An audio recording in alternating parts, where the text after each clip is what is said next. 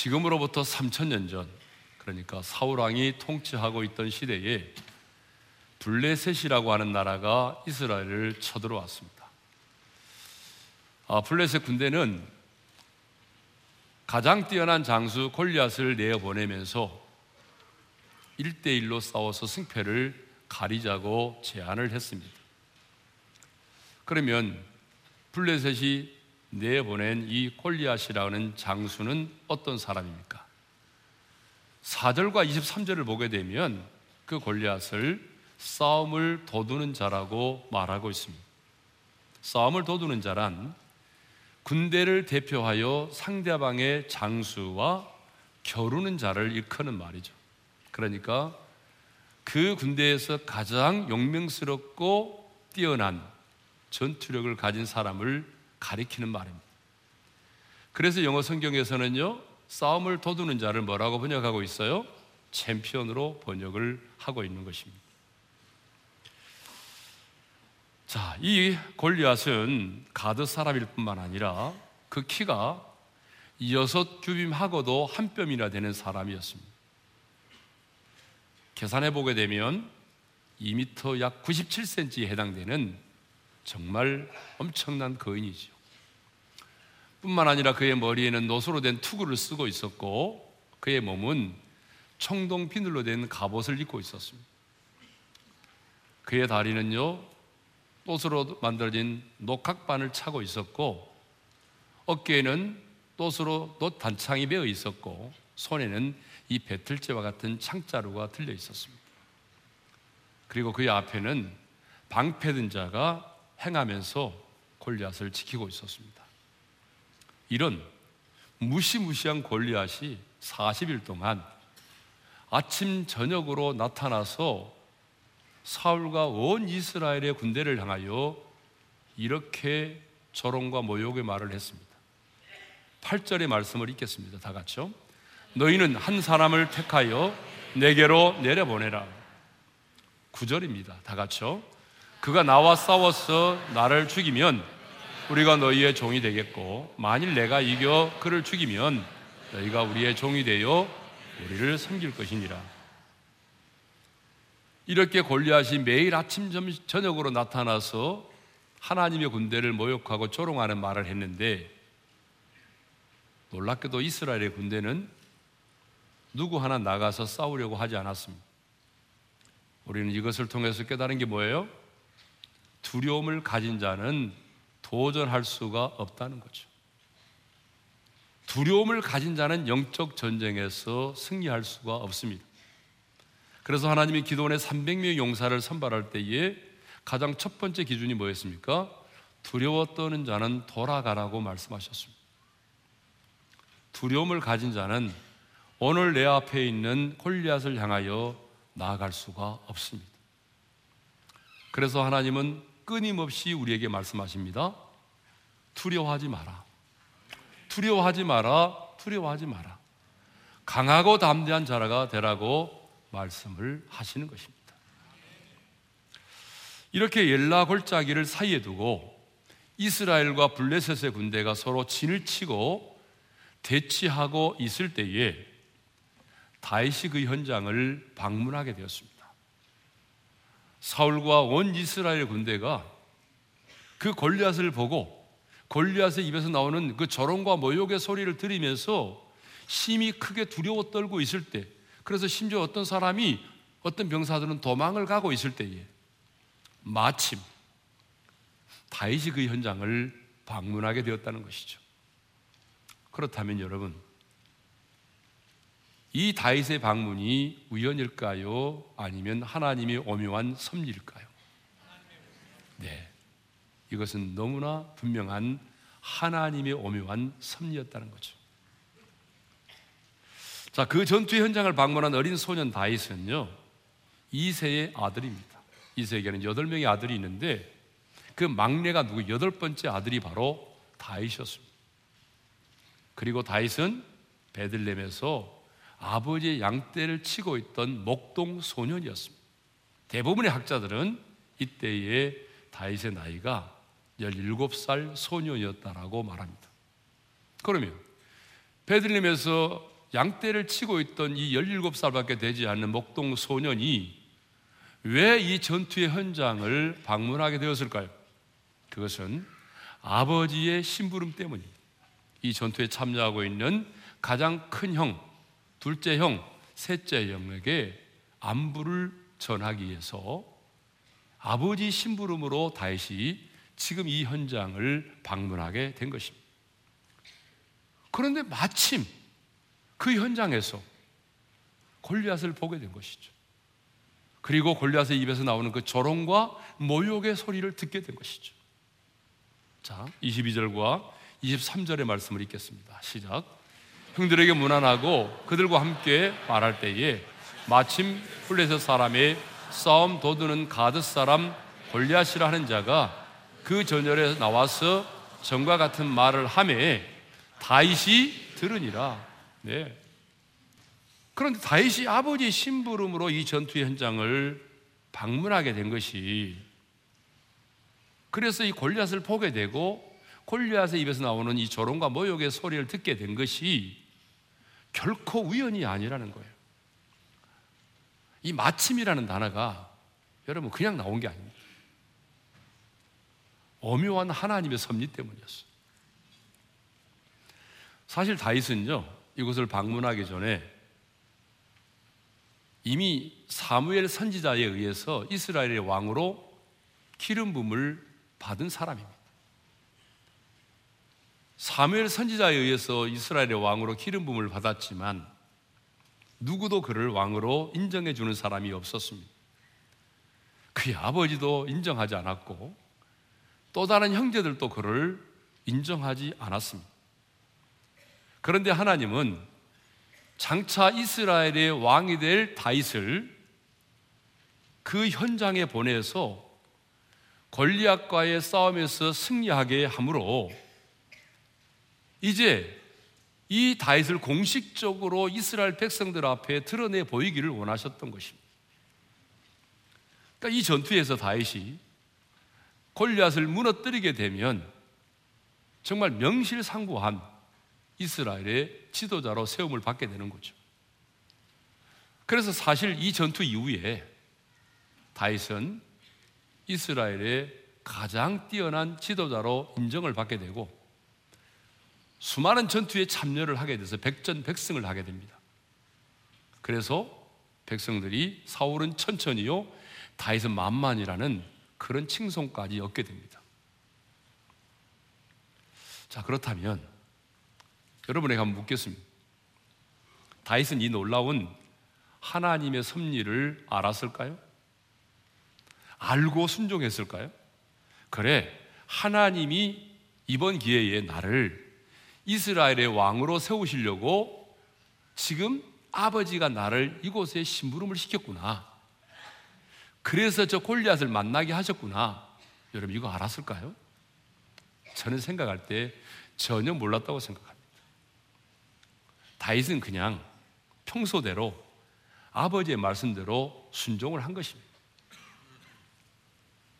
아버지의 말씀에 순종하여 그냥 심부름을 왔던 것 뿐입니다. 그냥 평소대로 작은 일에 충성을 한 것입니다. 그런데 그 순종이, 그 작은 충성이 바로 하나님의 섭리 속에 이루어진 것이었고, 하나님의 뜻을 이루는 일에 시작이 된 것입니다. 여러분 성경에 보게 되면요, 이 프리스길라와 아굴라라는 부가 나오죠. 참 아름다운 믿음의 부부잖아요. 그런데 이들이 어디에 살고 있었냐 그러면 로마에 살고 있었습니다. 여러분 로마 시대에는요 로마에 사는 것이 모든 사람의 로망이에요. 그런데 유대인이라는 이유만으로 로마에서 추방을 당합니다. 강제 추방을 당했어요. 그래서 고린도에 와서 살게 됐습니다.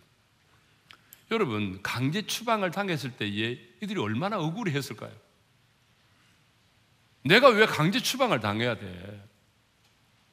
내가 왜 그 좋은 로마에서 로마를 떠나야 하느냐고 이해가 되지 않았겠죠. 북한의 사람들의 유일한 마음의 소원이 어딘지 아세요? 평양에 사는 거거든요. 강제 추방을 당했을 때 너무나 억울하고 이해가 되지 않았을 것입니다. 추방을 당한 이 브리스길라와 아굴라는 고린도에서 무슨 일을 했어요? 장막 만드는 일을 했어요. 그런데 그곳에서 누구를 만나게 되었어요? 장막 만드는 일을 하면서 복음을 전하고 있던 바울을 만나게 됐어요. 그리고 그 바울을 통해서 복음을 듣게 됐어요. 그리고 그 복음을 듣고 난 이후에 회심을 하고 여러분 자기의 집의 처소를 예배당으로 제공을 하게 됩니다. 에베소 교회 지도자가 됐어요. 이 부분은 성경에 가장 복음을 위해 살았던 가장 아름다운 부부로 성경에 기록되어 있습니다. 자, 여러분 한번 생각해 봅시다. 만일 이 부부에게 로마에서의 강제 추방이 없었다면 그들이 고린도에 와서 장막 만드는 직업을 갖지 않았다고 한다면 어떻게 그들이 바울이라는 사람을 만날 수 있었고 이렇게 복음을 듣고 영광스러운 복음을 위한 삶을 살 수 있게 되었을까요? 처음에는 이해가 되지 않았지만 로마에서의 강제 추방이 고린도에서의 장막 만드는 그 직업이 바울을 만나서 복음을 위해서 한평생 살게 하고자 했던 하나님의 오묘한 섭리였다는 것입니다. 여러분 동의하면 아멘 합시다. 네. 여러분 요셉의 인생도 마찬가지잖아요. 형들에게 미움을 받고 애굽의 종으로 팔려갔습니다. 보디발의 아내의 유혹을 물리쳤는데 억울하게 누명 쓰고 감옥에까지 갔습니다. 여러분 얼마나 억울한 일입니까? 그렇지만 결국 요셉은 그 일로 인해서 애굽의 국무총리가 되지 않았습니까? 처음에는 왜 이럴까? 왜 형들이 나를 팔았지? 왜 내가 누명을 쓰고 감옥에까지 가야 돼? 이해가 되지 않았지만 요셉은요, 나중에는 그것이 하나님의 섭리였음을 깨닫게 되었습니다. 성도 여러분, 요셉의 인생만이 아니라 브리스일라와 아굴라의 인생만이 아니라 다윗의 인생만이 아니라 우리의 인생 가운데도 우리가 이해할 수 없는 하나님의 오묘한 섭리가 있습니다. 우리가 당하는 모든 고난 속에도 우리가 경험하고 있는 이 아픔 속에도 우리가 만나는 이 모든 만남 가운데도 저와 여러분이 이해할 수 없는 오묘한 하나님의 섭리가 있다는 것입니다. 하지만 우리는 그 결과를 보기 전에는 하나님의 섭리를 이해하지 못합니다. 아니, 어쩌면 우리의 인생의 끝자락, 죽음의 순간이 돼서야, 아, 그랬구나. 왜 내 인생 가운데 이런 일이 일어나야 했는지를 비로소 그때야 이해할 때가 많거든요. 아니, 어떤 경우에는요, 내가 이 땅을 떠나고 난 이후에서야 하나님의 나라에 들어가서야 왜 내 인생 가운데 그런 고난이 찾아왔는지, 내가 왜 이 세상을 살면서 그런 인간을 만나야 했는지, 여러분, 하나님의 나라에 들어가서야 비로소 알게 되는 하나님의 섭리가 있습니다. 그래서 우리는 그 하나님의 오묘한 섭리를 지금 바로 알지 못하기 때문에 하나님을 원망하며 살 때가 많아요. 주님, 왜 하필이면 나입니까? 왜 내 인생 가운데는 이런 고난이 떠나지 않습니까? 하필이면 왜 그런 인간을 내가 만나야 했습니까? 왜 그런 일이 우리 가정에 일어나야만 했습니까? 왜 내 사랑하는 자녀가 나보다 먼저 이 땅을 떠나야만 했습니까? 여러분, 이해할 수 없는 그 오묘한 하나님의 섭리 때문에 우리는 원망하기도 하고 불평하기도 하고 좌절하기도 하는 것입니다. 여러분, 우리의 인생은 하나님의 섭리의 연속입니다. 제가 설교 준비를 하면서 내가 살아온 인생을 한번 해고해 보았습니다. 저의 인생도 하나님의 섭리의 연속이더라고요. 그게 우연이 아니었어요. 여러분, 내 인생의 모든 과정 과정을 보니까 모든 것이 하나님의 섭리의 연속이었어요. 저는 영적인 사춘기 때 가정 예배 드리는 것이 제일 힘들었어요. 그래서 밤만 되면 저희 아버님이 가족들을 불러 모아놓고 예배를 드리는데 그 아버지 기도가 너무 길었어요. 그래서 나는 진짜 내가 왜 이런 믿음의 가정에 태어나가지고 이런, 이런 속박을 받아야 되는지 너무 힘들었어. 그런데요, 그때는 이해가 되지 않았지만 나중에 내가 신학을 하면서 목회자 길을 걸으면서 아, 그때의 그것이 내 인생의 가장 큰 영적인 자산이었다는 것을 알게 된 것이죠. 그때는 잘 몰라요. 제가 서울에 있는 모교회에 전도사 생활을 했거든요. 근데 별로 그 교회가 배울 만한 게 별로 없었어요. 왜 내가 이 교회 와서 배울 만한 것도 없는데 이런 사역을 하지 했는데 제가 그곳에서 제 아내를 만났거든요. 그래서 아 하나님이 내 아내를 만나려고 그곳에 나를 보내셨구나. 뭐 결혼하고 난 이후에 그것이 하나님의 섭리였음을 깨닫게 된 거죠. 여러분 저의 인생만이 아니라 여러분의 인생도 해고해 보게 되면 모든 것이 하나님의 섭리의 연속임을 깨닫게 되는 것입니다. 그래서 여러분 우리는 내 삶의 모든 만남과 상황 속에서 하나님의 섭리를 믿음의 눈으로 바라볼 수 있어야 됩니다. 지금 그 고난이 이해되지 않아도 지금 내가 겪고 있는 그 상황이 이해가 되지 않아도 그러나 하나님은 선하신 분이고 모든 것이 합력하여 선을 이루신다는 하나님의 주권적 섭리를 믿는다면 우리는 지금의 상황에서도 낙심하지 말고 감사할 수 있어야 됩니다. 하나님의 섭리를 믿는 자는 절대로 좌절하지 않습니다. 하나님의 섭리를 온전히 믿는 자는 넘어져도 다시 일어나 도전합니다. 저는 우리 어린애 성도들이 하나님의 주권적 섭리를 믿는 하나님의 사람들이 될 수 있기를 주님의 이름으로 축원합니다. 다윗의 방문과 골리앗의 만남은 특별한 하나님의 섭리였다는 사실입니다. 자, 아버지의 심부름으로 형들의 안부를 묻기에 이스라엘의 진으로 들어오게 된 다윗은 골리앗을 보게 되었고 마침 골리앗의 입에서 나오는 그 조롱과 모욕의 소리를 듣게 되었습니다. 그렇다면 다윗은 곧장 집으로 돌아갔을까요? 여러분, 아버지의 심부름을 왔기 때문에 이제 심부름을 마쳤으면 돌아가는 게 정상이죠. 그런데 이 어린 목동 소년 다윗은 곧장 집으로 돌아가지 않았어요. 마음에 거룩한 분노를 품었어요. 그래서 나아가서 저 골리앗과 싸우겠다고 했어요. 그러자 자신의 큰 형, 형 엘리압이 화를 내면서 만류했어요. 사울의 왕도, 사울 왕도 너는 소년이기 때문에 저 블레셋의 용사와 싸울 수 없다고 했어요. 하지만 다윗은 왕이 주는 갑옷을 벗어버리고 손에 막대기를 들고 시내에 가서 매끄러운 돌 다섯을 모아서 주머니에 넣은 다음에 손에 물매를 가지고 골리앗을 향하여 나아갔습니다. 여러분 화면에 뜬 게 저게 바로 물매와 물맷돌입니다. 그리고 물매를 어떻게 사용하는지 하는 그림입니다. 그러면 다윗이 이제 어떻게 나아갔습니까? 망군의 여호와의 이름으로 나아갔습니다. 45절의 말씀을 우리 다 같이 읽겠습니다. 시작. 너는 칼과 창과 단창으로 내게 나오거니와 나는 망군의 여호와의 이름 곧 네가 모욕하는 이스라엘 군대의 하나님으로 내게 나아가노라. 자, 우리는 여기서 다윗과 골리앗이 가지고 있는 무기가 너무나 다르다는 걸 알게 됩니다. 골리앗은요, 키도 크지만 또 힘도 있지만 또 안전하게 무장했어요. 그가 사용했던 무기는 그가 가지고 나왔던 무기는 뭡니까? 칼과 창과 단창을 가지고 나왔어요.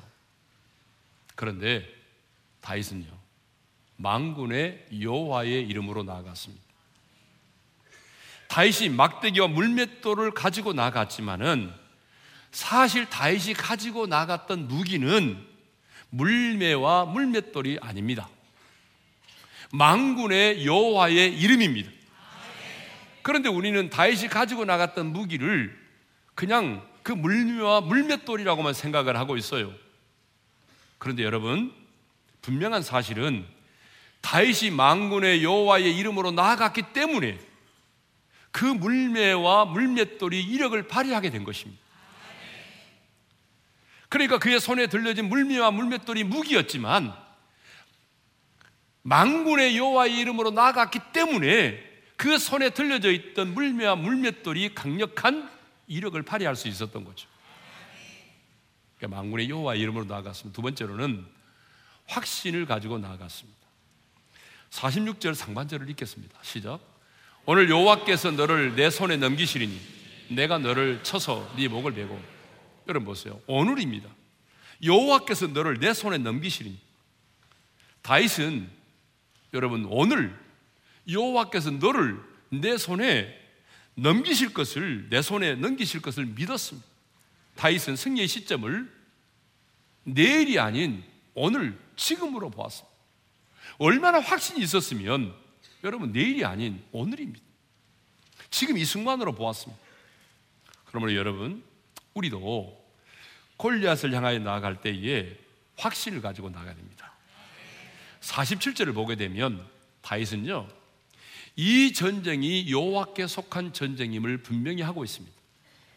이 전쟁이 여호와께 속한 전쟁이라는 건 뭘 말합니까? 하나님께서 싸우시는 전쟁이다 그 말입니다. 그러니까 이 목동 어린 소녀는 골리앗을 향하여 나아갈 때에 확신을 가지고 나왔어요. 오늘 하나님께서 나를 위하여 싸워 주심으로 이 골리앗을 내 손에 붙이셨다. 여러분 이 확신을 가지고 나아갔다는 것입니다. 그러므로 여러분 우리도 골리앗을 향하여 나아갈 때에 망군의 여호와의 이름으로 나아가기를 바랍니다. 이걸 이제 새 언약의 백성은 우리들에게는 예수 그리스도의 이름으로 나아가는 것을 말하죠. 그리고 확신을 가지고 나아갈 수 있기를 바랍니다. 자, 그러면 다윗과 골리앗의 싸움은 어떻게 끝이 났을까요? 이것을 물으면 안 되죠. 너무나 모든 사람이 다 알고 있는 얘기잖아요. 이 다윗과 골리앗의 싸움은 너무나 싱겁게 끝이 나고 말았어요. 너무나 싱겁게, 너무나 빨리 예? 다윗의 승리로 끝을 맺고 말았습니다. 49절의 말씀을 보도록 하겠습니다. 49절입니다. 다 같이요. 손을 주머니에 넣어 돌을 가지고 물매로 던져 블레셋 사람의 이마를 치매 돌이 그의 이마에 박히니 땅에 엎드러지니라. 평소 사자와 곰의 급소를 정확히 맞추던 이 다윗의 물맷돌이 정확하게 골리앗의 이마에 박혔어요. 여러분, 얼마나 세게 이 돌이 날아갔으면, 물맷돌이 날아갔으면요, 세상에 이 이마에 박혀버리겠어요. 어느 정도 속도면. 예? 그렇잖아요, 여러분. 뭐 이 속도에 대해서 논문 쓰는 사람도 많더라고요.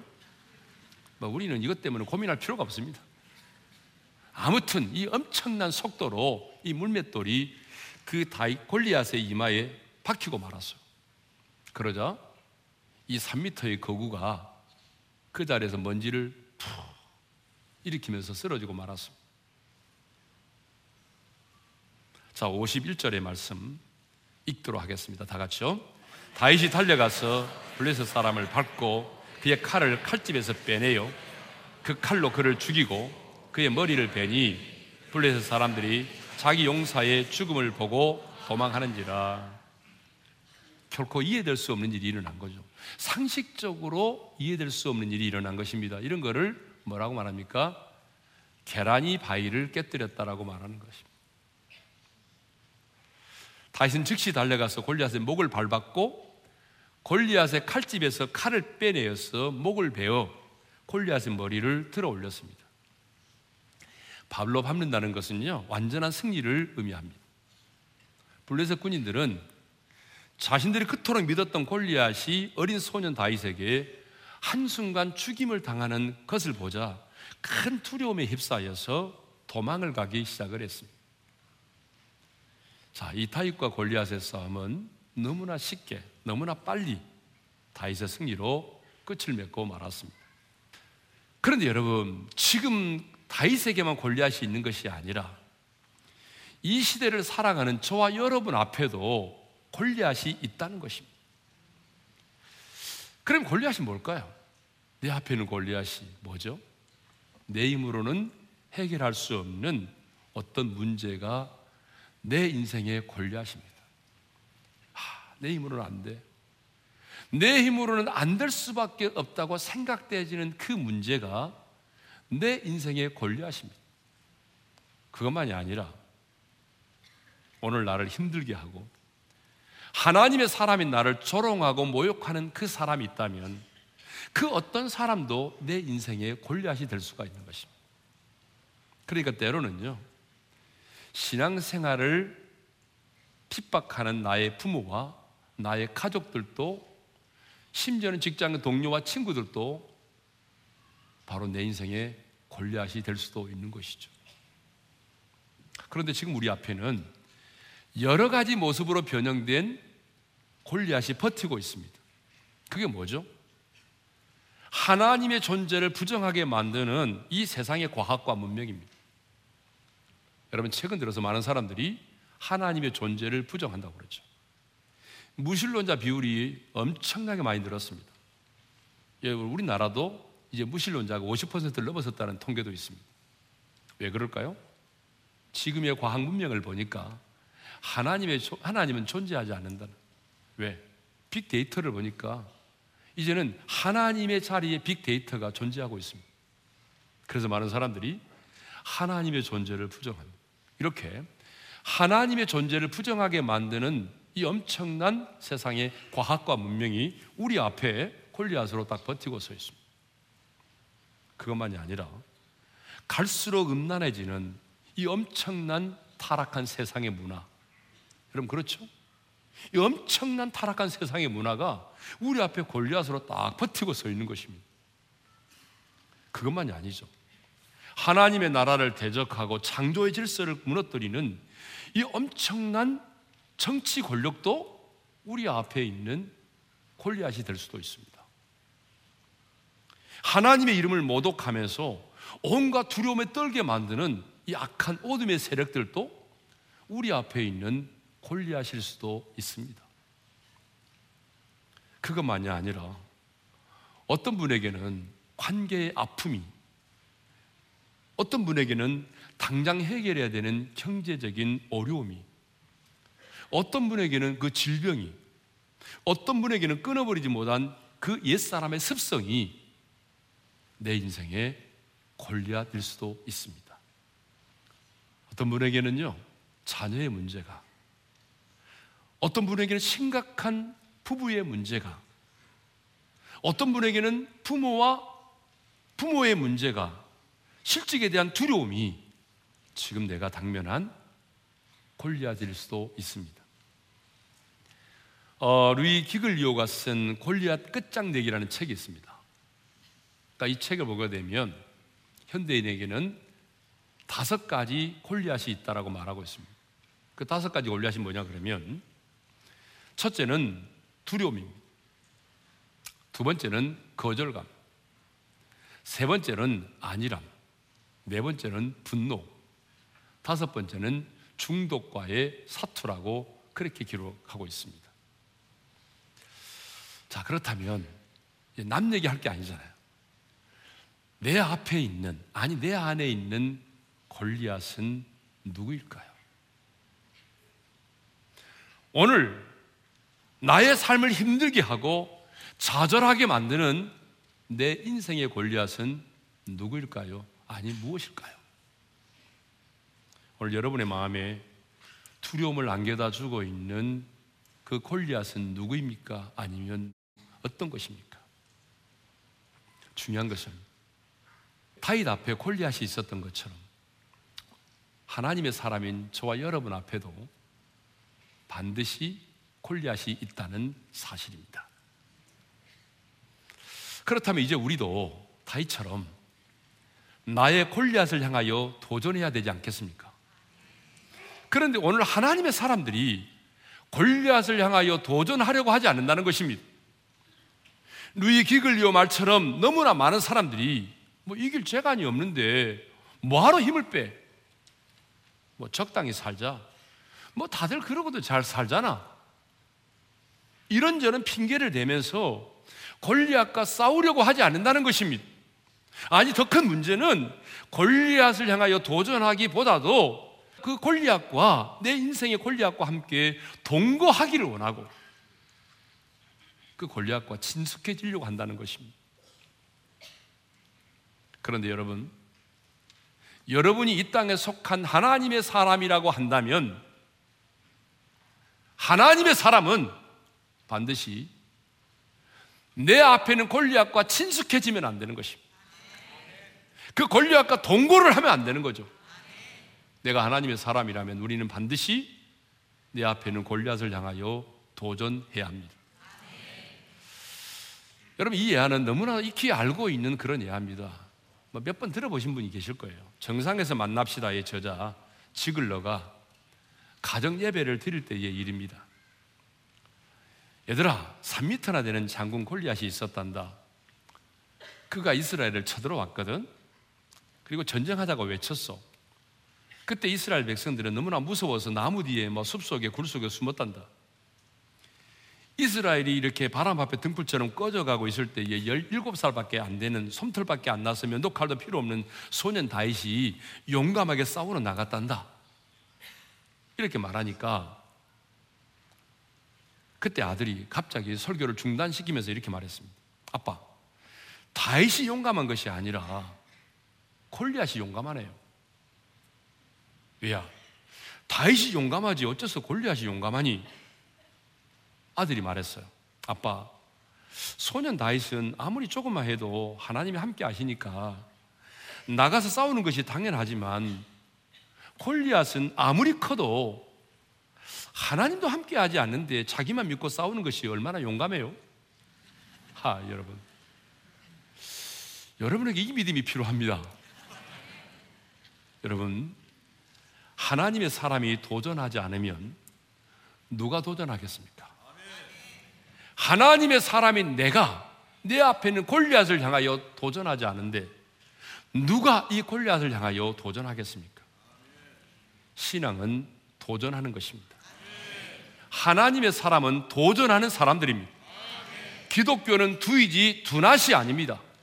그런데 많은 사람들이 명게 뭘 하지 말라 하지 말라 이것만 생각하고 신앙생활은 내가 무엇을 하지 않는 것으로만 착각을 하고 있습니다. 주일도 마찬가지입니다. 주일날 뭐 사먹지 않고 뭘 하지 않는 것만으로 주일을 성수했다는 착각을 하고 있습니다. 그런데 여러분 그것보다는 오히려 내가 주일에 선을 행하고 여러분 하나님을 예배하는 것이 뭡니까? 그게 뭐라 온전한 주일 성수가 되는 것이죠. 네? 성도 여러분, 저와 여러분 앞에도 골리앗이 있습니다. 하지만 우리 앞에 있는 골리앗을 두려워하지 않기를 바랍니다.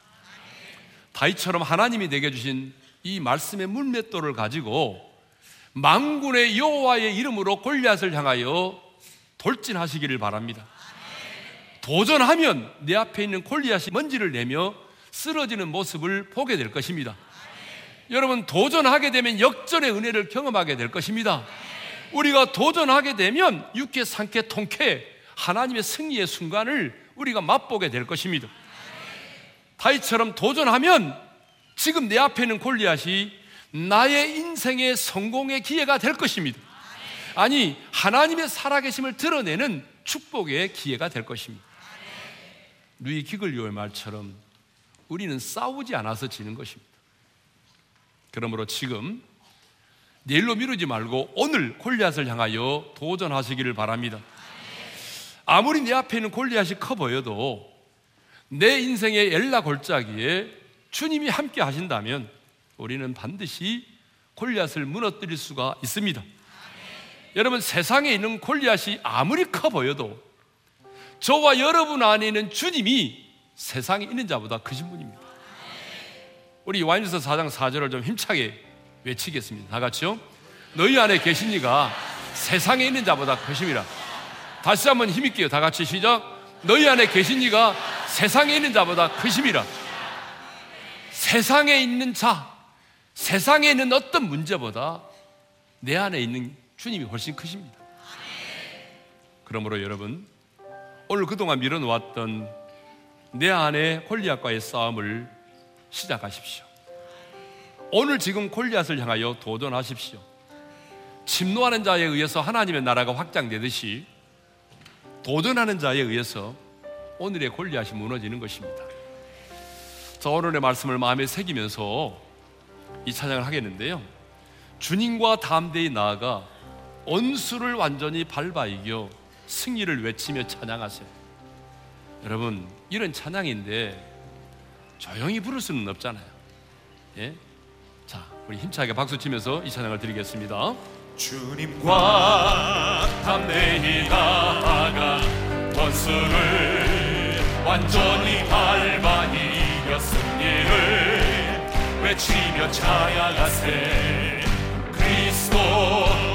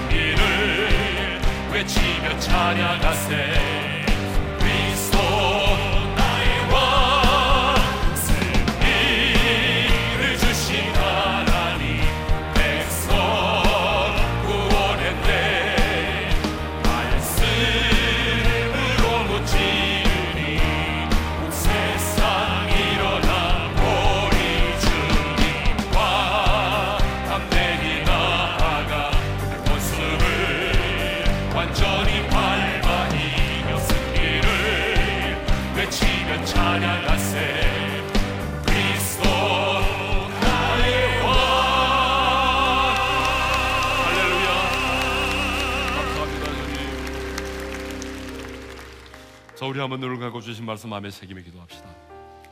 첫 번째 기도의 제목은 하나님의 섭리입니다. 여러분, 다윗이 그 현장을 방문하게 된 것은 우연이 아니었어요.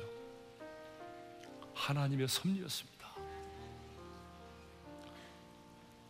여러분, 다윗의 인생만이 아니라 우리의 인생도 하나님의 섭리의 연속입니다. 근데 우리는 결과를 알기 전까지는 하나님의 섭리를 이해하지 못할 때가 참 많거든요. 그래서 우리가 하나님 앞에 불평하고 원망하잖아요. 하나님, 왜 내 인생 가운데 이런 고난이 끊임없이 다가옵니까? 왜 나는 이런 아픔을 겪어야만 합니까? 하나님, 어쩌다 내가 이런 사람을 만나야 했습니까? 우리는 오늘의 아픔과 고난과 상황을 이해하지 못하기 때문에 하나님의 섭리로 보지 못하기 때문에 불평하고 원망하고 좌절할 때가 많아요. 그러나 여러분, 우리는 하나님의 선하심을 믿고 하나님의 주권적 섭리를 믿기 때문에 지금의 고난과 아픔과 상황이 이해되지 않아도 모든 것이 합력하여 선을 이루신 그 하나님의 주권적 섭리를 믿기 때문에 여러분 그 고난 속에서도 감사할 수 있는 것입니다. 하나님, 나를 향한 그 하나님의 섭리를 깨닫게 하시고 그 하나님의 섭리를 믿음의 눈으로 바라보게 도와주십시오. 그래서 그 하나님의 섭리로 인해서 오늘을 감사하며 살아가게 도와주십시오. 첫 번째 기도입니다. 두 번째 기도는 나의 권리하신 누구인가를 깨닫는 것입니다. 여러분 우리 앞에는 권리하시 있어요. 내 힘으로 해결할 수 없던 난제가 권리하시고요. 나를 핍박하고 조롱하는 그 어떤 사람도 내 인생에 권리하시고요. 엄청난 이 세상의 타락한 문화도 권리하시고요. 이 세상의 정치 권력이 때로는 우리 앞에 골리앗으로 다가오는 것이고요. 때로는 질병이, 경제적인 어려움이, 실직에 대한 두려움이, 부부의 관계가, 관계의 아픔이 여러분 때로는 우리 앞에 골리앗이 될 수도 있습니다. 그 골리앗 앞에 두려워 떨고 있는 분이 계십니까? 이제 두려워하지 마십시오. 하나님이 여러분의 손에 들려진 말씀의 물맷돌을 가지고 망군의 여호와의 이름으로 도전하십시오. 도전하면 여러분 그 골리앗이 먼지를 일으키며 쓰러지는 모습을 우리가 보게 될 것입니다. 그 골리앗 때문에 우리는 하나님의 하나님 되심을 드러내게 될 것입니다. 내 앞에는 골리앗이 누구인가를 바라보고 이제 그 골리앗 앞에 두려워하지 않기로 다짐하고 하나님이 주신 말씀의 물맷돌을 가지고 망군의 여러 여호와의 이름으로 내가 나아가겠노라고 다짐합시다. 내가 도전하겠습니다. 오늘 지금 그 골리앗을 향하여 도전하겠습니다. 골리앗이 쓰러지는 모습을 보게 하시고 하나님의 하나님 되심을 드러내 주십시오. 자, 이 크게 이 두 가지 기도의 제목을 가지고 우리 좀 기도하며 나가겠습니다. 좀 두 손을 가볍게 들고 주여 한번 외치고 부르짖어 기도하며 나가십시다. 주여! 할렐루야 우리 아버지 하나님 감사합니다. 오늘 또 우리에게 귀한 말씀을 주셔서 감사합니다. 하나님, 하나님의 섭리를 깨닫게 도와주십시오. 나를 향한 하나님의 섭리가 어떤 것인지를 보게 하여 주옵소서. 우리는 하나님의 섭리를 보지 못하기 때문에 지금 당하고 있는 고난과 아픔과 상황만을 바라보고 늘 원망하며 불피하며 살 때가 얼마나 많은지 모릅니다. 주님, 모든 것이 한대가의 선을 이루시는 하나님의 주권적 섭리를 믿게 도와주소서. 하나님 아버지 우리가 그 하나님의 섭리를 믿음의 눈으로 바라보게 하시므로 오늘의 고난과 아픔만을 바라보지 말고 오늘의 고난과 아픔 속에서도 모든 것이 합력하여 선리시는 하나님의 주권적 섭리의 믿음으로 감사하며 살아가게 도와주옵소서. 아버지 하나님 내 앞에는 골리앗이 누구인지를 보게 하여 주옵소서 내 앞에 버티고 서 있는 내 인생의 골리앗이 누구인지를 보게 하여 주시고 그 골리앗 앞에 두려워하지 말게 도와주시고 이제 하나님이 내게 들려주신 말씀의 물맷돌을 가지고 망군의 여호와의 이름으로 골리앗을 향하여 돌진해 나가기를 원합니다. 그래서 하나님 그 골리앗이 쓰러지는 것을 보게 하시고 하나님의 하나님 되심을 드러낼 수 있는 우리 모두가 될 수 있도록 은혜의 은혜를 베풀어 주시옵소서. 하나님 아버지 다윗이 그 현장을 방문하게 된 것이 우연이 아닌 하나님의 섭리였음을 믿습니다. 주님, 우리의 인생도 하나님의 섭리의 연속임을 믿습니다. 그런데 우리는 결과를 보기 전까지는 하나님의 섭리를 깨닫지 못하기 때문에 오늘의 고난과 상황과 아픔 때문에 하나님 원망하고 좌절할 때가 얼마나 많은지 모릅니다. 주님, 하나님은 선하신 분이시고 모든 것이 합력하여 선을 이루시는 하나님의 주권적 섭리를 믿게 도와주셔서 왜 내게 이런 고난이 왔느냐고 왜 이런 아픔을 겪어야만 하느냐고 왜 내게 내 가정에 이런 일이 일어나야 하느냐라고 항변하고 원망하지만 말게 하시고 이제 하나님의 섭리를 믿음의 눈으로 바라보게 도와주십시오. 그래서 도리어 감사하게 도와주십시오. 주님 다윗 앞에 골리앗이 있었던 것처럼 우리 앞에도 골리앗이 있습니다. 내 힘으로 해결할 수 없는 난제가 있고 나를 미워하고 조롱하는 내가 믿는 하나님을 조롱하는 자들도 있습니다. 주님, 이 세상의 타락한 문화, 정치의 권력, 부부의 관계, 경제적인 어려움, 내가 처한 질병, 주님 이 모든 것들이 내 인생의 골리앗입니다. 이 골리앗 앞에 두려워 떠는 자가 있습니까? 주님 두려워하지 않게 도와주시고 이제 다이처럼 하나님이 내게 주신 말씀의 물맷돌을 들고 망군의 여호와의 이름으로 오늘 골리앗을 향하여 도전하게 도와주십시오. 그래서 마침내 여호와의 승리를 경험하게 하시고 하나님의 하나님 되심을 드러내는 우리 어린의 성도들이 되게 하여 주옵소서. 이제는 우리 주 예수 그리스도의 은혜와 하나님 아버지의 영원한 그 사랑하심과 성령님의 감동, 감화, 교통하심이 내 인성 속에 숨겨진 하나님의 섭리를 깨닫게 하고 더 나아가 내 인생의 골리앗을 향하여 도전하여 하나님의 하나님 되심을 드러내기를 간절히 소망하는 모든 지체들 위해 이제로부터 영원토로 함께 하시기를 축원하옵나이다. 아멘.